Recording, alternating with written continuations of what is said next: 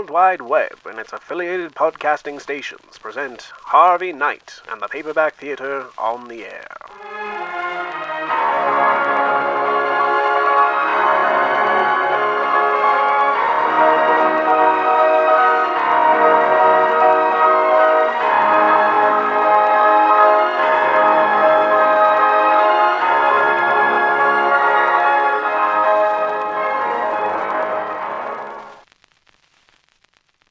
Ladies and Gentlemen, The Bet by Anton Chekhov. It was a dark autumn night. The old banker was pacing from corner to corner of his study, recalling to his mind the party he gave in autumn 15 years before. There were many clever people at the party, and much interesting conversation. They talked, among other things, of capital punishment. The guests, among them not a few scholars and journalists, for the most part disapproved of capital punishment. They found it obsolete as a means of punishment, unfitted to a Christian state, and immoral. Some of them thought that capital punishment should be replaced universally by life imprisonment.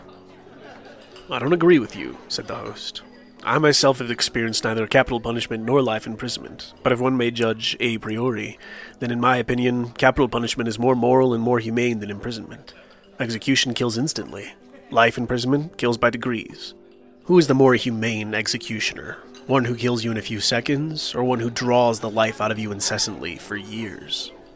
They're both equally immoral, remarked one of the guests, because their purpose is the same to take away life. The state is not God. It has no right to take away that which it cannot give back if it should so desire. Among the company was a lawyer, a young man of about 25 years. On being asked his opinion, he said, Capital punishment and life imprisonment are equally immoral, but if I were offered the choice between them, I would certainly choose the second. It's better to live somehow than not to live at all. There ensued a lively discussion. The banker, who was then younger and more nervous, suddenly lost his temper, banging his fist on the table, and turning to the young lawyer, cried out, It's a lie. I bet you two million dollars you wouldn't stick in a cell for even five years. If you mean it seriously, replied the lawyer, then I bet I'll stay not five, but fifteen. Fifteen. Done, cried the banker. Gentlemen, I stake two millions. Agreed. You stake two millions. I, my freedom, said the lawyer. So this wild, ridiculous bet came to pass. The banker, who at that time had too many millions to count, spoiled and capricious, was beside himself with rapture. During supper, he said to the lawyer jokingly, Come to your senses, young roan, before it's too late. Two million are nothing to me, but you stand to lose three or four of the best years of your life. And I say three or four because you'll never stick it out any longer. Don't forget either, you unhappy man, that voluntary is much heavier than enforced imprisonment. The idea that you have the right to free yourself at any moment will poison the whole of your life in the cell. I pity you. And now the banker, pacing from corner to corner, recalled all this and asked himself, Why did I make this bet? What's the good? The lawyer loses 15 years of his life, and I throw away two millions. Will it convince people that capital punishment is worse or better than imprisonment for life? No, no. All stuff and rubbish. On my part, it was the caprice of a well fed man, on a lawyer's pure greed of gold. He recollected further what happened after the evening party. It was decided that the lawyer must undergo his imprisonment under the strictest observation in a garden wing of the banker's house.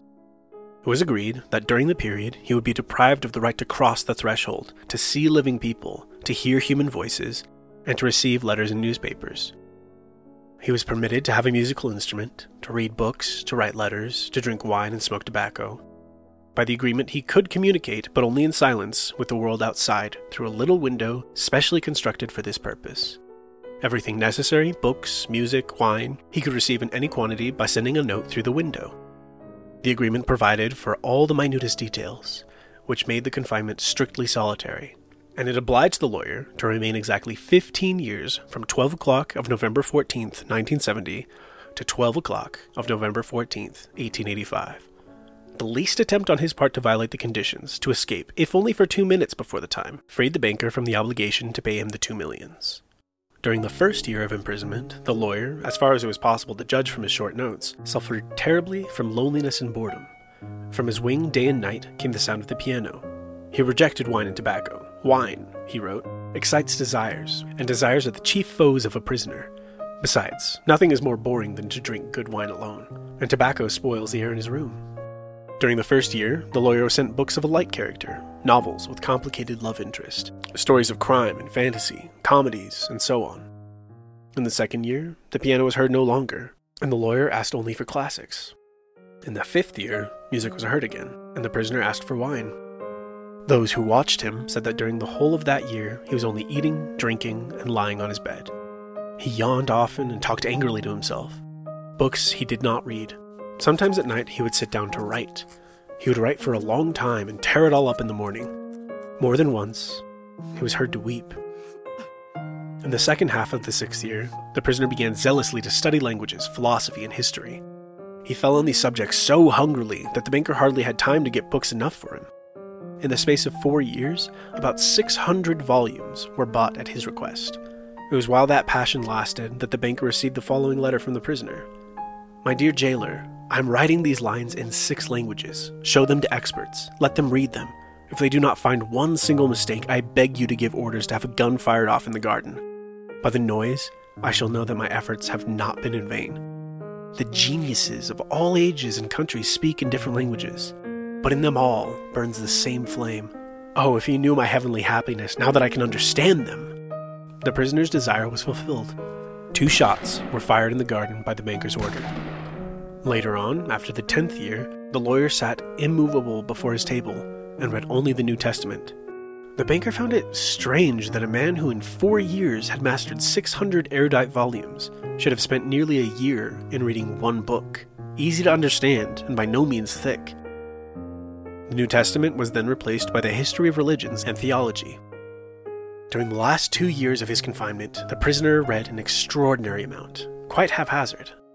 Now he would apply himself to the natural sciences, then he would read Byron or Shakespeare, Notes used to come from him in which he asked to be sent at the same time a book on chemistry, a textbook of medicine, a novel, and some treatise on philosophy or theology. He read as though he were swimming in the sea among broken pieces of wreckage, and in his desire to save his life, was eagerly grasping one piece after another. The banker recalled all this and thought, Tomorrow, at twelve o'clock, he receives his freedom. Under the agreement, I shall have to pay him two millions. If I pay, it's all over with me. I'm ruined forever. Fifteen years before, he had too many millions to count, but now he was afraid to ask himself which he had more of money or debts. Gambling on the stock exchange, risky speculation, and the recklessness of which he could not rid himself even in his old age had gradually brought his business to decay. And the fearless, self confident, proud man of business had become an ordinary banker, trembling at every rise and fall in the market. That cursed bet, murmured the old man, clutching his head in despair. Why didn't the man die? He's only 40 years old. I'll take away my last farthing, marry, enjoy life, gamble on the exchange, and I will look like an envious beggar and hear the same words from him every day. I'm obliged to you for the happiness of my life. Let me help you. No, it's too much. The only escape from bankruptcy and disgrace is that the man should die. The clock had just struck three. The banker was listening. In the house, everyone was asleep, and one could only hear the frozen trees winding outside the windows. Trying to make no sound, he took out of his safe the key of the door, which had not been opened for 15 years, put on his overcoat, and went out of the house. The garden was dark and cold. It was raining. A damp, penetrating wind howled in the garden and gave the trees no rest. Though he strained his eyes, the banker could neither see the ground, nor the white statues, nor the garden wing, nor the trees. Approaching the garden wing, he called the watchman twice. There was no answer. Evidently, the watchman had taken shelter from the bad weather and was now asleep somewhere in the kitchen or the greenhouse. If I have the courage to fulfill my intention, thought the old man, the suspicion will fall on the watchman, first of all. In the darkness, he groped for the steps and the door and entered the hall of the garden wing then poked his way into a narrow passage and struck a match. Not a soul was there. Someone's bed, with no bedclothes on it, stood there, and an iron stove loomed in the dark corner. The seals on the door that led into the prisoner's room were unbroken. When the match went out, the old man, trembling from agitation, peeped into the little window. In the prisoner's room, a candle was burning dimly. The prisoner himself sat by the table. Only his back, the hair on his head, and his hands were visible. Open books were strewn about on the table, the two chairs, and on the carpet near the table. Five minutes passed, and the prisoner never once stirred. Fifteen years' confinement had taught him to sit motionless. The banker tapped on the window with his finger, but the prisoner made no movement in reply. Then the banker cautiously tore the seals from the door and put the key into the lock. The rusty lock gave a hoarse groan, and the door creaked. The banker expected instantly to hear a cry of surprise and the sound of steps. Three minutes passed, and it was as quiet inside as it had been before. He made up his mind to enter. Before the table sat a man, unlike any ordinary human being.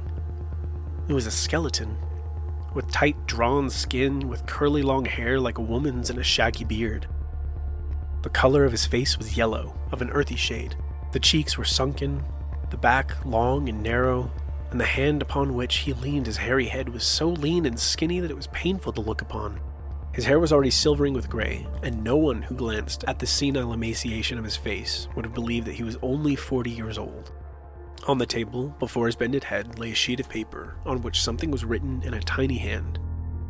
Poor devil, thought the banker. He's asleep and probably seeing millions in his dreams. I've only to take and throw this half dead thing on the bed, smother him a moment with a pillow, and the most careful examination will find no trace of unnatural death. But first, let's read what he's written here. The banker took the sheet from the table and read. Tomorrow, at 12 o'clock midnight, I shall obtain my freedom and the right to mix with people. But before I leave this room and see the sun, I think it necessary to say a few words to you. On my own clear conscience and before God who sees me, I declare to you that I despise freedom, life, health, and all that your books call the blessings of the world. For 15 years, I have diligently studied earthly life. True, I saw neither the earth nor the people, but in your books I drank fragrant wine, sang songs, hunted deer and wild boar in the forests, loved women, and beautiful women like clouds ethereal, created by the magic of your poet's genius, visited me by night and whispered to me wonderful tales, which made my head drunken. In your books, I climbed the summits of Elbruz and Mont Blanc, and saw from there how the sun rose in the morning and in the evening suffused the sky, the oceans and Lye mountains ridged with a purple gold. I saw from there how above me lightnings glimmered, cleaving the clouds. I saw green forests, fields, rivers, lakes, cities. I heard sirens singing and the playing of the pipes of Pan. I touched the wings of beautiful devils who came flying to me to speak of God. In your books, I cast myself into bottomless abysses, worked miracles, burned cities to the ground, preached new religions, conquered whole countries. Your books gave me wisdom. All that unwearying human thought created in the centuries is compressed into a little lump in my skull. I know that I am cleverer than you all. And I despise your books, despise all worldly blessings and wisdom. Everything is void, frail, visionary, and delusive as a mirage. Though you would be proud and wise and beautiful, yet will death wipe you from the face of the earth like mice underground, and your posterity, your history, and the immortality of your men of genius will be as frozen slag, burnt down together with the terrestrial globe. You are mad, gone the wrong way. You take falsehood for truth and ugliness for beauty. You would marvel if suddenly apples and orange trees should bear frogs and lizards instead of fruit, and if roses should begin to breathe the odor of sweating horse. So I do marvel at you who have bartered heaven for earth. I do not want to understand you. That I may show you, indeed, my contempt for that by which you live, I waive the two millions of which I once dreamed as of paradise, and which I now despise. That I may deprive myself of my right to them, I shall come out from here five minutes before the stipulated term, and thus shall violate the agreement. When he had read, the banker put the sheet on the table, kissed the head of the strange man, and began to weep. He went out of the wing. Never at any other time, not even after his terrible losses on the exchange, had he felt such contempt for himself as now. Coming home, he lay down on his bed, but agitation and tears kept him a long time from sleeping. The next morning, the poor watchman came running to him and told him they had seen the man who had lived in the wing climb through the window into the garden. He had gone to the gate and disappeared. The banker instantly went with the servants to the wing and established the escape of his prisoner. To avoid unnecessary rumors, he took the paper with the renunciation from the table and, on his return, locked it in his safe.